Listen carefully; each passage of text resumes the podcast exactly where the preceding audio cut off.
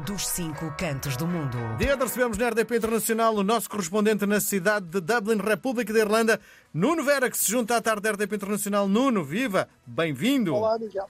Olá, Miguel. Bem, obrigado. Cá estamos mais uma vez. Como mais é que- uma voltinha. Sim, como Mais é que está dia. o tempo hoje na República da Irlanda? Voltamos a ter eh, bom tempo? Eh, ontem arrefeceu muito durante a noite. De manhã estava a menos um grau. eh, pronto, voltámos ao mesmo. Mas hoje já está melhorzinho. Estão 10 graus. Está um vento de norte, que aqui parece que estão para aí 4 graus, mas estão 10. Hum. Eh, não está mal. Eh, a vizinha saiu uma chuvita agora a seguir, mas para já está Sim. calminho. Sim. Bom, olhando para os jornais eh, eh, na cidade de Dublin, a primeira notícia que me vem logo à à orelha, ou à vista neste caso, há trabalho em Dublin para quem fala português. Está na altura, na tua perspectiva, de os portugueses que não sabem falar inglês irem viver para a Irlanda? Ah, sempre houve. Ah, esta procura de, de línguas sempre houve aqui. Por uma razão muito simples, não é de agora, sempre houve. De vol- de volta não volta, eles perguntam, pedem. Ah, tem a ver com os helpdesks, com, com- com os apoios ao cliente. Quando tu telefonas, por exemplo, Microsoft, Amazon, a eBay, tens montes deles, a, Micro- a Microsoft já disse, a Apple, a maior parte do, do apoio ao cliente, aqueles que tu ligas aí para pedir um apoio qualquer, ah, a PayPal também cá está, ah, normalmente tem equipas multilínguas, ou seja, uns só falam português, outros só falam coisas, que é para responder ahm, a cada país que liga.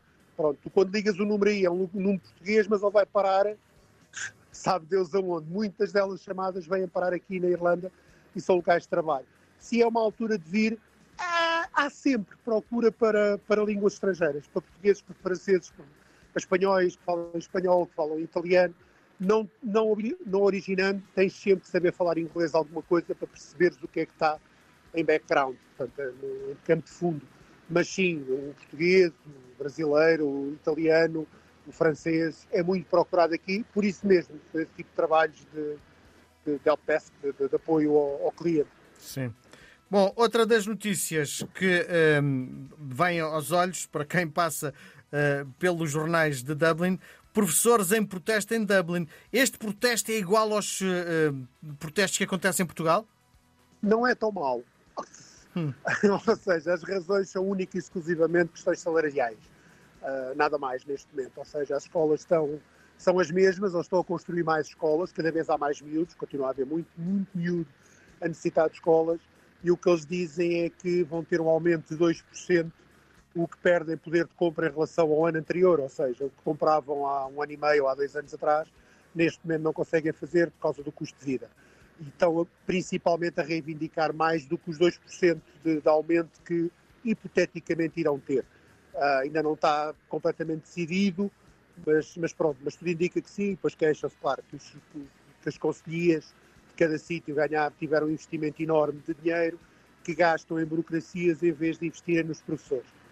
Pronto, é um costume, eh, tem a ver com. Isto é transversal em todos os países. O custo de vida sobe e as pessoas querem ganhar mais. Eh, Como é óbvio, né? as casas estão caríssimas, tudo aqui está muito caro, portanto as pessoas querem mais condições de vida. É simples. É só por isso. Sim. Oh, oh, Nuno, li que, há, ehm, que não há táxis em Dublin, falta de motoristas. É uma solução para quem quiser ir neste momento para Dublin e ir, sei É lá, um- para, para esta uma- área? É uma solução cara. Eu, por acaso, tenho dois amigos meus. ah, um deles é casado com uma portuguesa, um grande amigo nosso. Ah, ele é moldavo e ele e outro, outro colega, três, três colegas decidiram se tornar taxistas.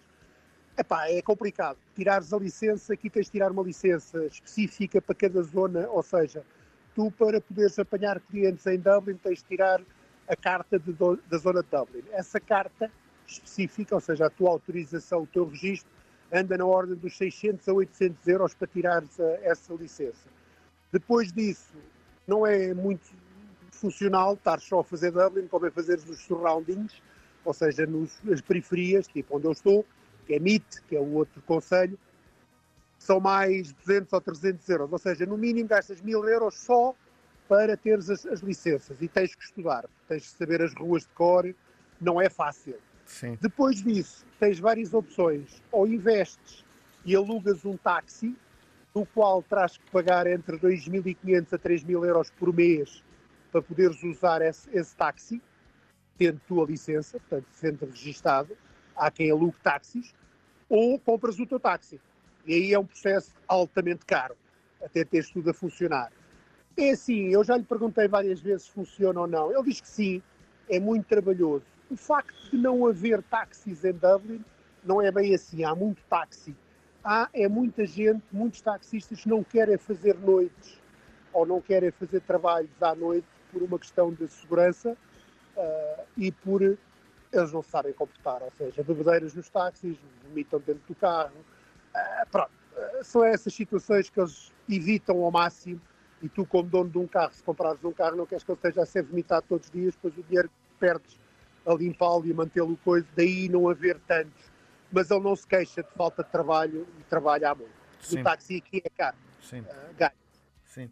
Oh Nuno, eu uh, fiz o meu trabalho de casa, olhei para as notícias e parece que, estando à distância, não conhecendo a realidade, que são escolhidas só as notícias violentas. Parece que Dublin é uma capital violentíssima, com crianças internadas em hospital a serem esfaqueadas. Enfim, há muitas histórias de, de, de, de, violência. A cidade é violenta? Não, não, de todo não. E digo isto tanto que há 15 anos, é assim, aumentou talvez um bocadinho mais a violência neste momento, sim, é, não digo que não. O mesmo também acontece em Portugal, ou seja, eu estou fora uh, e tenho acesso a revistas, jornais e coisas do género e lendo e também é, não sei quantos, apanhado a tiro, uma facada, não sei, no meio de, de Alfama, foi esfaqueado, não sei.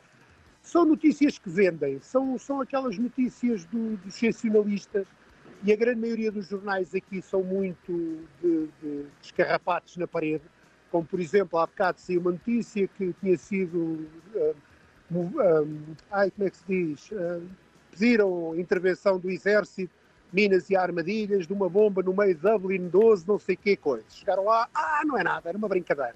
Mas lá está, o aparato das notícias é, os serviços de defesa foram chamados, foram chamados para ir a Dublin resolver um problema de uma possível bomba.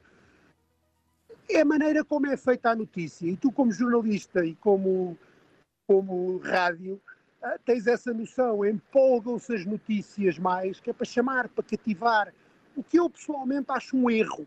Mas, uhum. mas é assim, uh, é assim, as notícias cada vez estão mais escandalosas, mais, quanto mais escandaloso, melhor.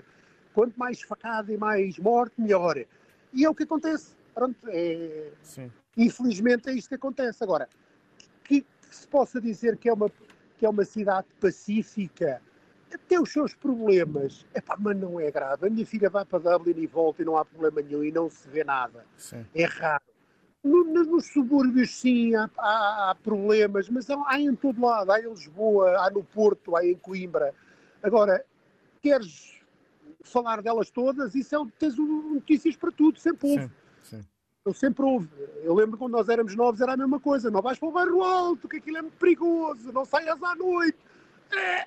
E nós todos saímos e vistes, se calhar, uma vez ou duas na tua vida que andaste a sair à noite, distúrbios. Sim. Não é? E, mas pronto, mas é assim, faz parte dos tempos. Hoje em dia, com as notícias, com, com, os, com as redes sociais, com tudo, isto é impacta no segundo. Sim. A pessoa dá um murro na parede e 30 segundos depois metade da cidade sabe que andaste só a murrar a parede. Muito bem. Nuno, por hoje temos conversados, marcamos encontro para a próxima semana. Um abraço gigante, boa semana, até quarta. Obrigado, igualmente, até quarta. Obrigado. RDP Internacional. Portugal aqui tão perto.